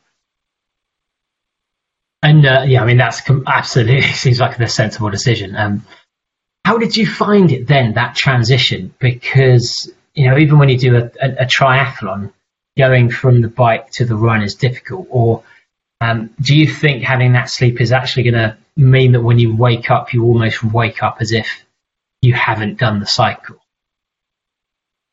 Um, no, it will. Uh, I'll, I'll, definitely still feel it, but I, I do also think that the uh, if done correctly, and, and again, I was I had to continually remind myself on the bike last year, recovery ride, do do not mm. put too much effort into it. And and if done that way, really, it's it's kind of a, a spin that I feel helped loosen my muscles uh, a mm. bit after the first round. And in particular, I had a really bad knee issue for the second half of the first round. Um, I hopped on my bike, not being able, knowing if I'd be able to run uh, when I got to the second round. And when I started the second round, the knee issue was gone. It, it was fine. Uh, so I, I, think that it, you know possibly it, it, could help a little bit in terms of staying loose. And are you getting a pacer on the bikes as well? Uh, this year I am. Last year I, I wanted to do the bike solo, uh, largely because of my experience as a triathlete and uh, watching people blatantly cheat by mm-hmm. drafting mm-hmm. in non-draft legal races um, throughout my career, and uh, mm-hmm. you know, personally being uh, repulsed by the concept as a result. Uh, but this year, I am uh, definitely. Uh, I'm I'm going to have one or two people with me on the bike, in in part for safety. Um, mm-hmm. I'm sticking a bit more to to kind of a roads than last year. I was winding through every little village back road and uh, not making good time as a result. Uh, but then also, yes, I, I, I will uh, draft a bit, and, and, you know, after thinking about it, it's it's kind of foolish to have so much support on the run and no support on the bike. Um, you know, people are carrying my my food and my gear on their runs. Uh, so uh, it's it is a, a, supported effort. So I'll I'll take the support, and also if anyone wants to replicate this effort, I, I don't want them to have to rely on uh, owning a super expensive aerodynamic triathlon bike, mm. which you know the benefit of that is kind of negated uh, if you're able to draft. Yeah, yeah, hundred um, percent. And do you think, like, what what would you rate your chances at finishing it in the one twenty hours? Hundred percent. Hundred percent. Always hundred percent. You can't you can't ever leave yourself any doubt in any of these things. The second you doubt it, you can't do it. And I'll, I'll rephrase it then. What, what, which part of it are you most nervous about, or which part do you you think you're going to find the most challenging? Uh, well, the the Ramsay round because it's the part I haven't done yet. Uh, last year, despite the weather, I was still able to get Paddy Buckley and Bob Graham in under 24 hours. And so, uh, you know, biking up to Scotland, that's a matter of being sure I have enough sleep to be sure I can safely do it. Uh, and then I, you know, again, I, I don't have to push on that effort. Um, so the big question is, can I get to Charlie Ramsay with enough energy left and with enough sleep to be able to complete that in under 24 hours? And, and do you think that's mostly going to come down to weather, mostly going to come down to fueling, or mostly going to come down to just how good your sleep is? Uh, I, I, think sleep will, will be a big factor. Um, fueling, I'm not uh, nearly as concerned about, especially with having the bike portions in between. Mm. Um, you know, I went for a bike the other day and I was downing a solid 500 calories an hour. It's just it, it's much easier uh, to eat on the bike uh, and and to get a good variety of food down. Uh, whether I'm I'm hoping I get better luck than last time. Last time I just I got absolutely destroyed um, by by the weather, the the rain and gale force winds on, on both rounds. Uh, it was a nice introduction uh, to to British mountain weather. uh, so sleep strategy will be a big part, and, and then in the end, I think it's just going to come down to, to physical and mental capability uh, on the Ramsay round. And have you had to adapt your kit to this British weather? Like, is it is it would you see similar change in the states when you're attempting rounds or when you're attempting FKTs, or is it a fairly unique British experience? Uh, so it, it, depends on on the place and, and the time of year. I, I mean, Barkley, that's one of the the big things uh, that is uh, makes it challenging is is the unpredictability, and, and that mm. includes the weather. Where I, have been out on Barkley and uh, uh, on a night loop, the the water, the jugs of water are frozen solid. Um, so well below uh, zero Celsius, and then the very next day, just sweltering hot. Twelve hours later, 30 C mm-hmm. um, at, out there. Uh, so there can be these huge swings. Uh, but but I will say I've never really uh, experienced anything quite like the uh, the combination of uh, boggy underfoot conditions, rain, and and gale force winds uh, all at the same time that that I got uh, introduced to last year. Well, I think there's just a, there's almost a, a dampness that seems to just always be in the lakes and the Peak District, no matter what you do, and and that has a real impact on your feet and also potentially on your your morale as well.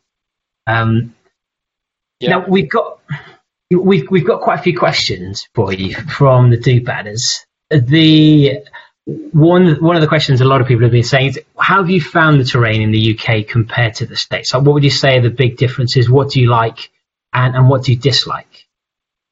Uh, so as you mentioned, uh, it, it, tends to uh, remain quite soggy uh, underfoot. Uh, the uh, trails, the, the footpaths are, are, much less defined, where you could just kind of be running through a, a, random farmer's field between two gates and, and with a very indistinct path uh, between.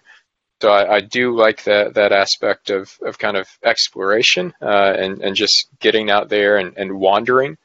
Uh, but uh, in, in, the U.S., the, the trails are, are generally uh, more defined, and, and they're you know cut along the sides of hills through forests, and, and so you've got to clear out the trees and the leaves and the, the roots and, and whatnot. So you kind of have a better idea of where you're going, but it also eliminates a bit of the freedom where, where you pretty much stick to the trails. Whereas you go in the national parks here and you're free to just kind of wander wherever, get get peak to peak however you want to, and I really enjoy that aspect. Do you, do you think you have to concentrate more then in the UK because of the fact that the terrain is so varied? Uh, yes and no. Uh, so, I mean, it, especially on the East Coast in the U.S., where I come from, uh, you, you've really uh, got to keep a close watch on your feet because it, it's so easy to, to catch your toe on a root or a rock or, or whatever and, and go flying. Mm-hmm. Um, so you, you do have to be careful from that aspect. Uh, in the, the UK, it's just a bit different. Uh, you'll you'll tend to sink in, instead of going flying. and that's the strange thing, actually, is, is getting used to that feeling of I'm falling. It's probably not. It's probably not. Doesn't matter. But um, I, you know, I've just got to embrace this and hope I don't fall in too deep. Yep. Yep. So we've got a question for Pete Falk now, which is: How did you approach your recovery from from the Pennine Way? Uh, so it's it's a lot of kind of learning to, to listen to your body, getting getting plenty of sleep, uh, getting plenty of food, uh, not being you know trying to get high quality foods, but uh, food is better than no food, and, and just listening to your body's demands. Uh, really, and, and, so I, I, slept a bit more. Uh, fortunately, since we're still working at home, I could take some afternoon naps. And then, uh, due to having the grand round coming up, uh, I, I, hopped on my bike, uh, you know, a, a, few days after and just went for some easy rides, which I think kind of helped along with the recovery process as well. But Kev asked, um, was this harder than the spine race? Yeah, uh, I think it uh, was due to due to the stomach issues and also uh, due to the the the cutoff that I was facing. Uh, having that record that I was chasing is is just unlike a competitor. A competitor, you can try to play mind games with them. You can hope that mm-hmm. they falter, um, but that that record that that cutoff is is relentless and, and just constantly coming up behind me. So that that was a lot of pressure to deal with, uh, and and was a, a huge challenge uh, to to overcome everything I faced to stay ahead of it. Yeah, you, that's interesting. Do you think if you were running with Damo together, and obviously it sounds actually the biggest constriction on you was your stomach, but say that hadn't been the case, do you think you would have run it faster than you would have done as individuals? Uh, I, I, think I would have. Uh, some some people are really good time trialers. Uh, some people are, are really good racers. Uh, I mm. definitely fall into the latter category. Mm. And and you look at so many of my results, and I, I've done just enough to win, or just enough to to get under. You know, this was a great example. I, I beat a the record by 34 minutes. I finished mm. Barkley by 30 minutes. There are other records that I've beaten by like 12 minutes. Uh, and, and, so I think it's both a strength and a weakness that I have that I'm I'm able to find something when it otherwise would seem like nothing else is there. Uh, and and so that's that's again why I think it's kind of exciting that Damian did set the mark that he did because uh, for people like me uh, who get motivation from that, uh, that's a, a another huge bar to aim for now. And are you going to aim for it? Uh, I'd, I'd like to uh, next year. It, it's uh, these things take a, a lot of commitment and a big chunk out of your schedule, but uh, it's it's definitely something that, that I want to give another go and uh, be sure that I've really left my best effort out there and and done uh, everything that I'm capable of doing. And do you think you'll go in the same direction, or would you go route Damo? Yeah, that's that's uh, I'm I'm still not sure on that you know, like I said before, there are pros and cons to, to both directions. Uh, the biggest pro, I think, to the direction Damian went is you get the hardest stretch, the Cheviots, out of the way right off the bat, and you mm-hmm. get Cross Fell out of the way in the first hundred miles. And and so that to me, um, I I think could uh, could be pretty big and, and is something that I'll consider. Mm. Yeah, I mean that would massively change your experience. Now, I don't know if you know the answer to this question, but Bruce Hodgson asks, how would you compare Tennessee moonshine to Irish poteen? Huh. The, uh, Irish what? A poteen. It's it's like a potato spirit that they make, which is their equivalent uh, of moonshine. It might be you've not tried some. If you haven't, I uh, it sounds like I, I yeah I, I don't think I've had that, and and I definitely need to to give that a try. Uh, it's uh, uh bit of a disgrace to my Irish roots to uh, not not have sampled any of that. Well, I think it was illegal to make for quite a while because it, it, made a lot of people blind. But if you can find some, hopefully, well, hopefully it'll be okay. well, well, moon, moonshine has the same reputation, and it's uh, everyone thinks that moonshine is illegal, but it's really just moonshine is the easiest spirit to make illegally but they're they're perfect, perfectly legal versions of it, and and really it's it's just unaged whiskey. It hasn't been in the oak cask to get that uh, that, that brown coloring to it, mm. and most of the time it's it's corn whiskey. But it, you know it's it's it's perfectly legal uh, in in some cases. now, um, question from Irish Mojo Joe. Um, how would you compare the UK ultra running community to the US?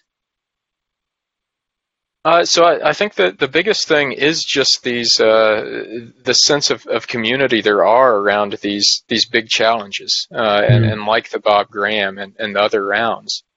Uh, I I don't know that there's uh, anything in the U.S. I can really think of that, that's like that. And, and people are more spread out. Uh, they're Mhm. more uh, kind of pursuing their own individual, uh, kind of unique challenges, and, and they're racing. Uh, whereas, you know, again, uh, there's there's so much that's concentrated in geographically a, a much smaller area uh, that you know people come from from all over uh, to support these sorts of things. And in the U.S., you know, there's there's the East Coast and there's Flagstaff and there's California and there are kind of these individual pockets um, of of people out there. Uh, so I, I'd say that, that that sense of community and, and the the sense of collective achievements uh, is is the biggest difference here. Where where I truly believe that that when uh, people come out and they support these types of things, it really is an achievement, uh, a collective achievement of, of the entire fell running community to make that happen. Mm. Yeah, I mean, kind of leading on to that, you mentioned also how the the UK doesn't seem to have the same tradition of having supported, unsupported, self-supported. Do you think? Do you think that's something that will come, and do, do you think it would benefit to have that increased variety, or do you think it's it's better how it is currently? I think that there there are huge benefits to both, uh, and like I said, I, I was kind of always more the mindset of of being the kind of proud, self-reliant, uh, unsupported type person uh, before coming here, uh, and a bit embarrassed, honestly, at times at the amount of support that I've received. It's, it's just been uh, amazing. But I, I, do think that there are there are places for both of those. Uh, Damian did a, a, winter unsupported Paddy Buckley round uh, last year, which was uh, exciting to see, and and so I, I, think it would be great to see both of those uh, pick up more. And it does. Again, it's just a completely different experience, and uh, both of them uh, are are incredible to do, and, and something that you can learn a lot from. And another question from Run Faster Nick is, is do you preload yourself with sleep before these big challenges, or do you go into it in a normal way? Uh, I I attempt to. Uh, it doesn't always work that way. Uh, you know, I've I've got a a job at a startup and three kids, soon to be four. So uh, you know, life is there for pretty much all of us.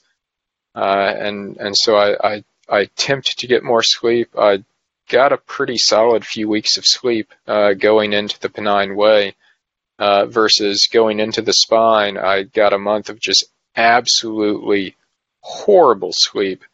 And then the night before the race, I went to bed at like 6 p.m. and slept for 12 or 13 hours. So I, I tried to cram it, but I, I don't think it really works that way that you can just cram. I think the best that you can do is try to get consistent good sleep and then maybe in the couple weeks leading up to it, up it by an hour or two uh, if you're able. Mm. And then uh, last question, Chris Holton asks, can you tell us more about your day job and what you're doing with machine learning? Uh, so I'm I'm the CTO at a, a startup here. Uh, it's the reason I moved over. Uh, we, we, started a, a, company that assesses uh, companies' cyber risk in order to price cyber insurance. Uh, so I, I, use my background as uh, machine learning and, and, signal processing. So I use that to develop algorithms that can look at companies' various risk attributes and map those to uh, kind of probabilistic expected loss due to cyber attacks and, use that to uh, price price insurance. It's not the most exciting application I've ever worked on, but it's definitely one of the most challenging uh, and, and, exciting problems. Did, did, you happen to look at Strava recently, um, pre-attack or? Uh, Garmin, uh, you, you, mean? Sorry, Garmin. What am I about? Of course, Garmin. Yeah, yeah. Yeah. Well, no, that's that's something that, that we did have to, to have a look at and, and see what our exposure was to them uh, in in terms of their insurance coverage. Yeah. Not that I can say anything about their insurance coverage here, um, but but yeah, that, that's something that that came up in the office.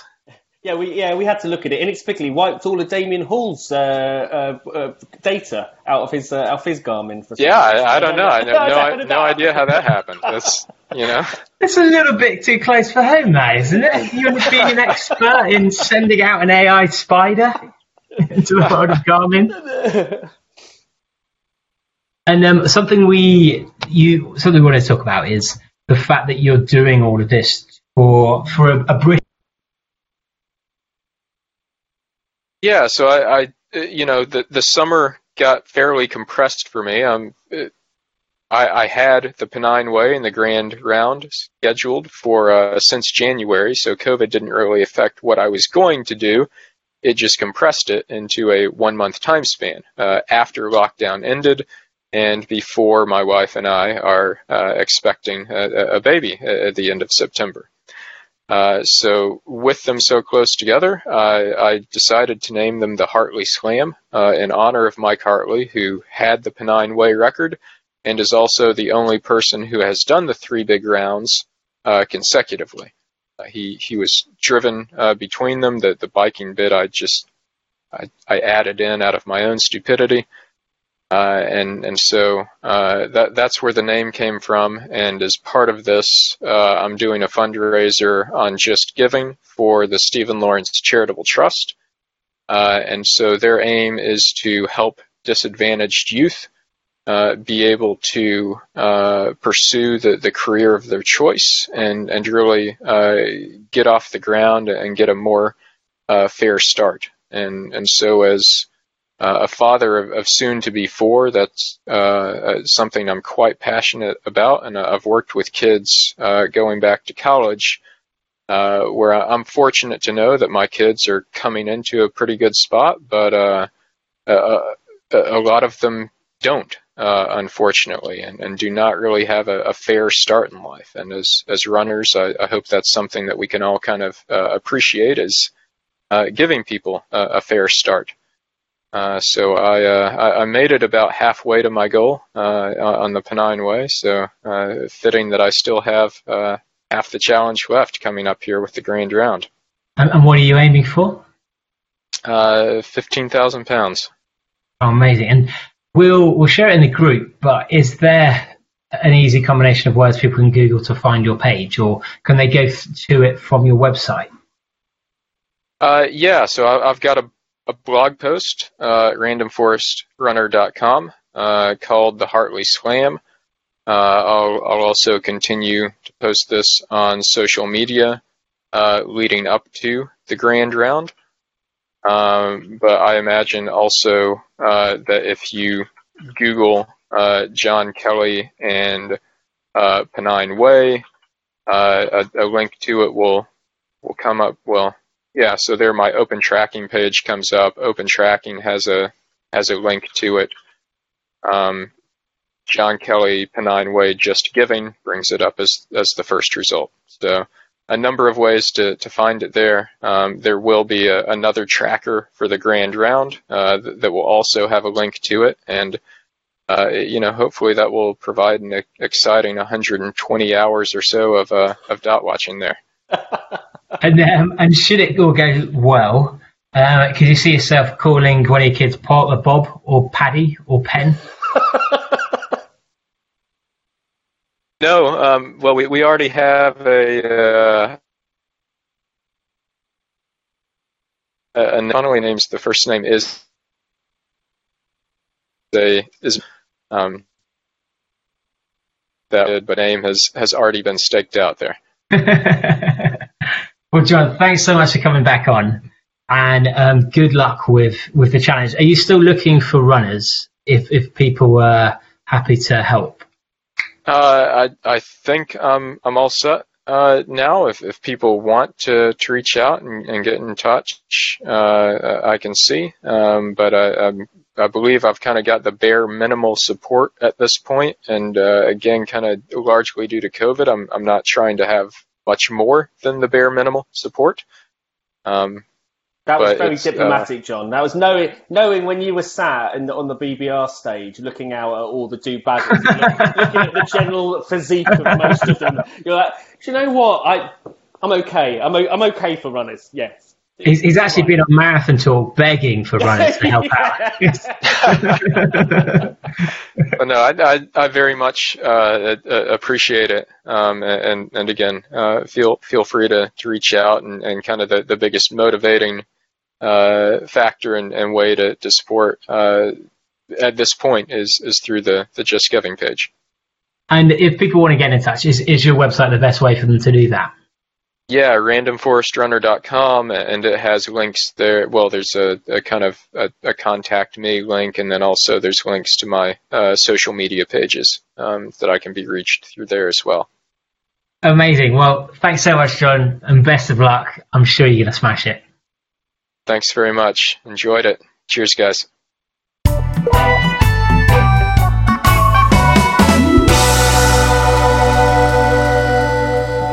Ah, oh, he's he's such a lovely chap, isn't he? He is. He is. He's just so down to earth and friendly and approachable, and it's it's interesting. I've been thinking that there there just like there's only so many people in the UK who could actually even go for something like the Pennine Way at the moment. Like how many how many people do you reckon?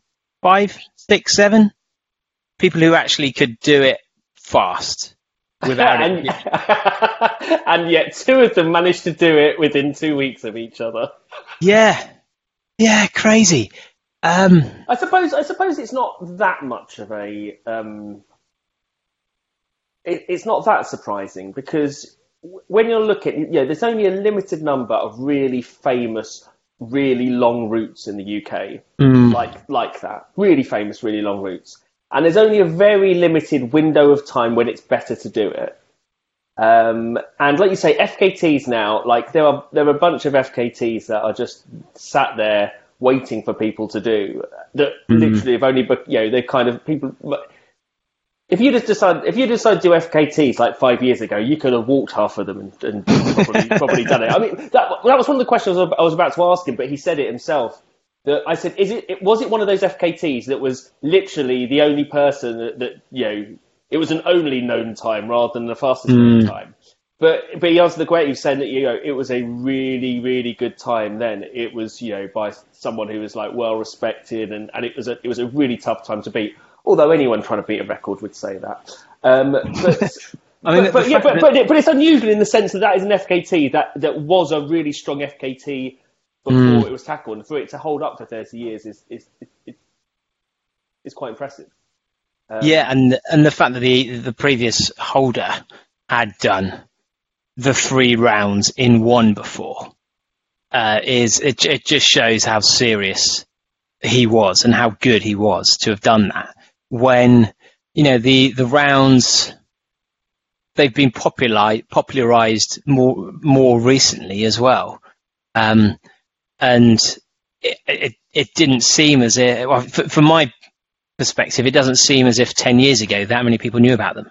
No, no, absolutely didn't. It was they were they were they were kind of like folklore, weren't they? Yeah, um, yeah, they were just you know, of their no, communities. Yeah, I mean, like Bob Graham round, you know, really before Feet in the Clouds came along, who knew about that aside from really serious, really mm. serious runners and and local community?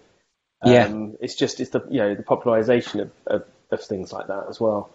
Um, but it's weird. I think it's weird, isn't it? It's like you don't you don't really know what to expect from something like that. So like 268 was it 268 miles, 265 miles mm. across the Pennine Way. I struggle to um, even imagine what part of that is like not having been on that. I can imagine what mm. you know when you're doing um, Bob Graham round or something because I've been in the lakes a lot, but mm. um, all along there, I don't know. Over, you know, the thing about the thing about Bob Graham round, the thing about Lake District is you're doing it within the Lake District, aren't you? It's like it's you're kind of it. I wouldn't say self-contained because you always still have your own little weather systems and nuances and mm. things like that.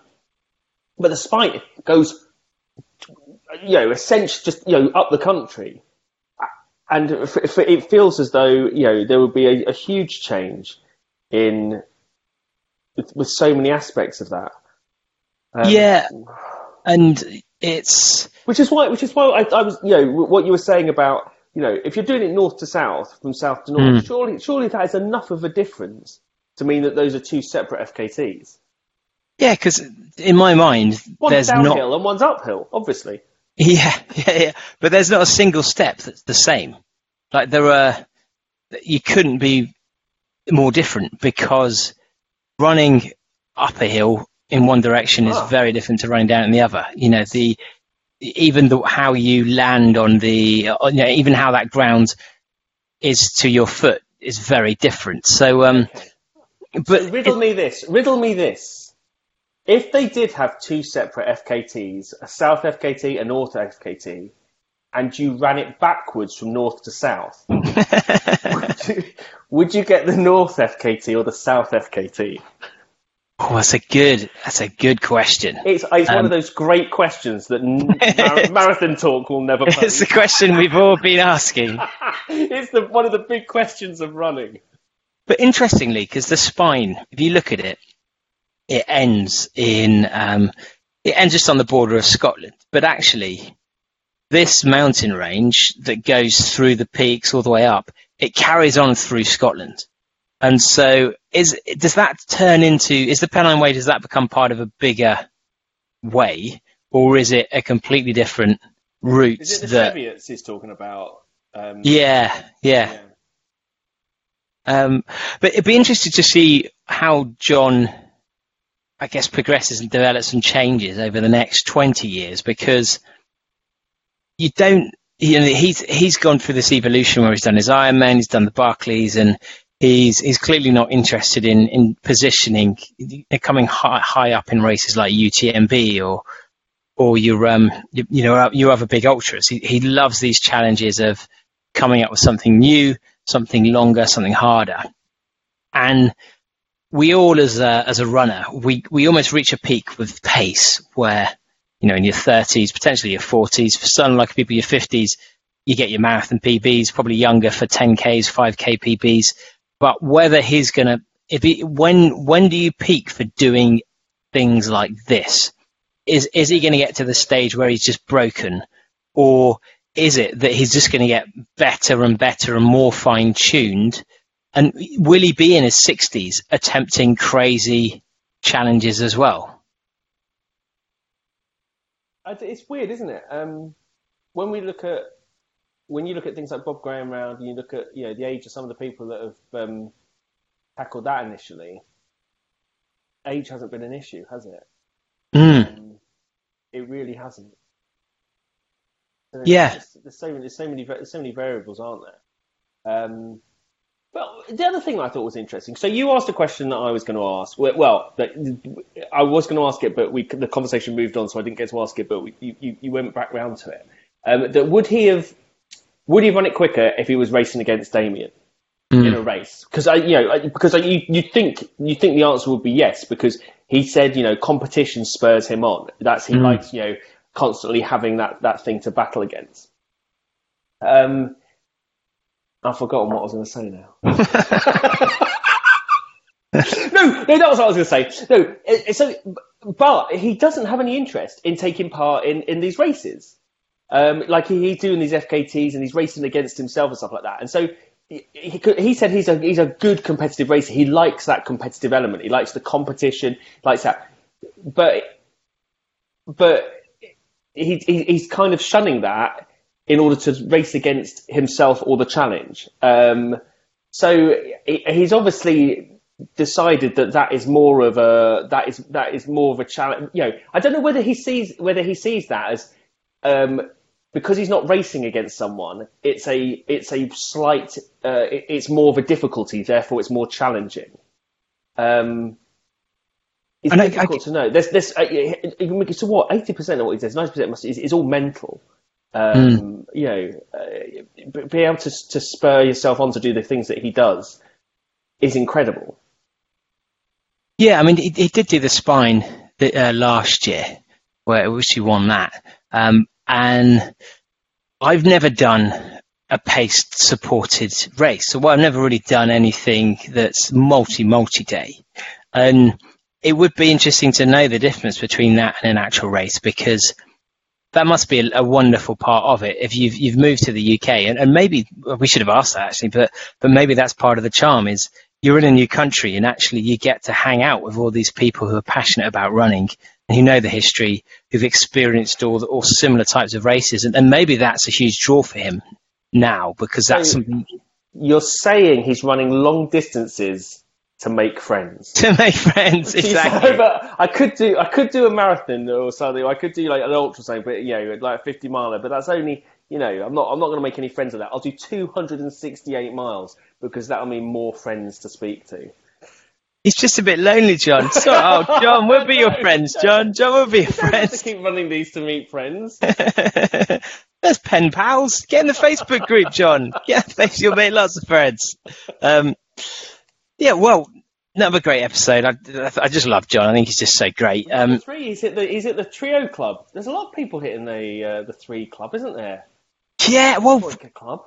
probably only probably only four or five now, um, and they're all legends. So it's a good club to be in. They're all legends and Pete Reese.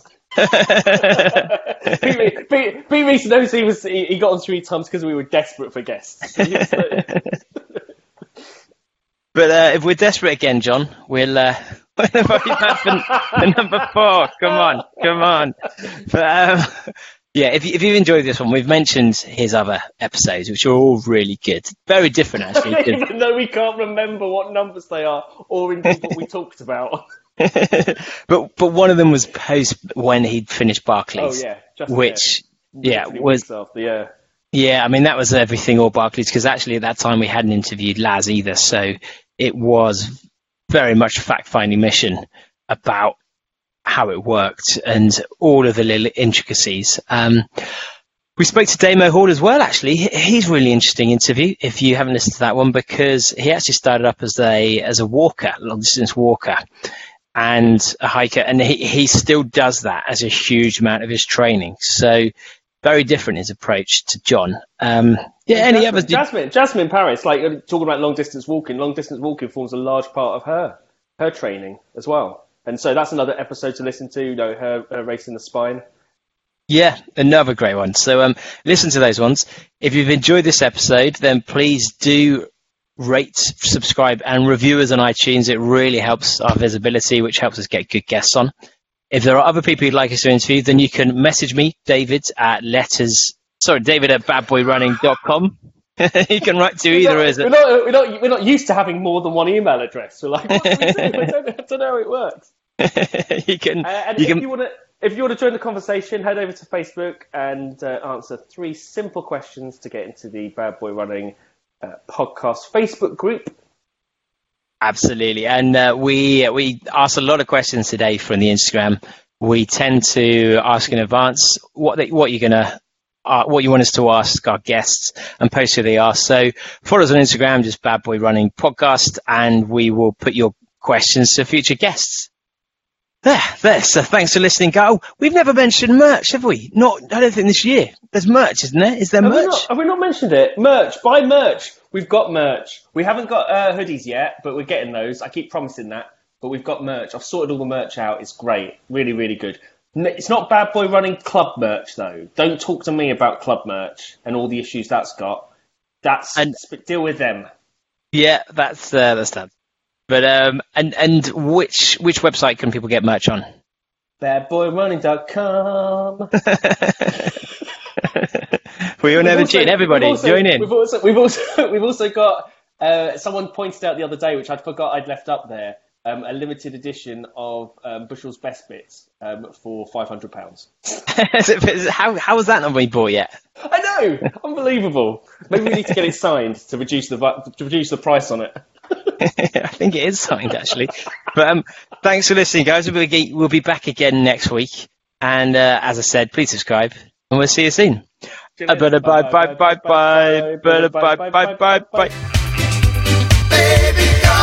bye. The bye bye bye bye, with the bye bye bye bye. I must admit I was a clown to be messing around, but that doesn't mean that you have to leave town. Come back, yes, and give me one more try. Cause a love like this should I never ever die. Come back. Fuck you, buddy.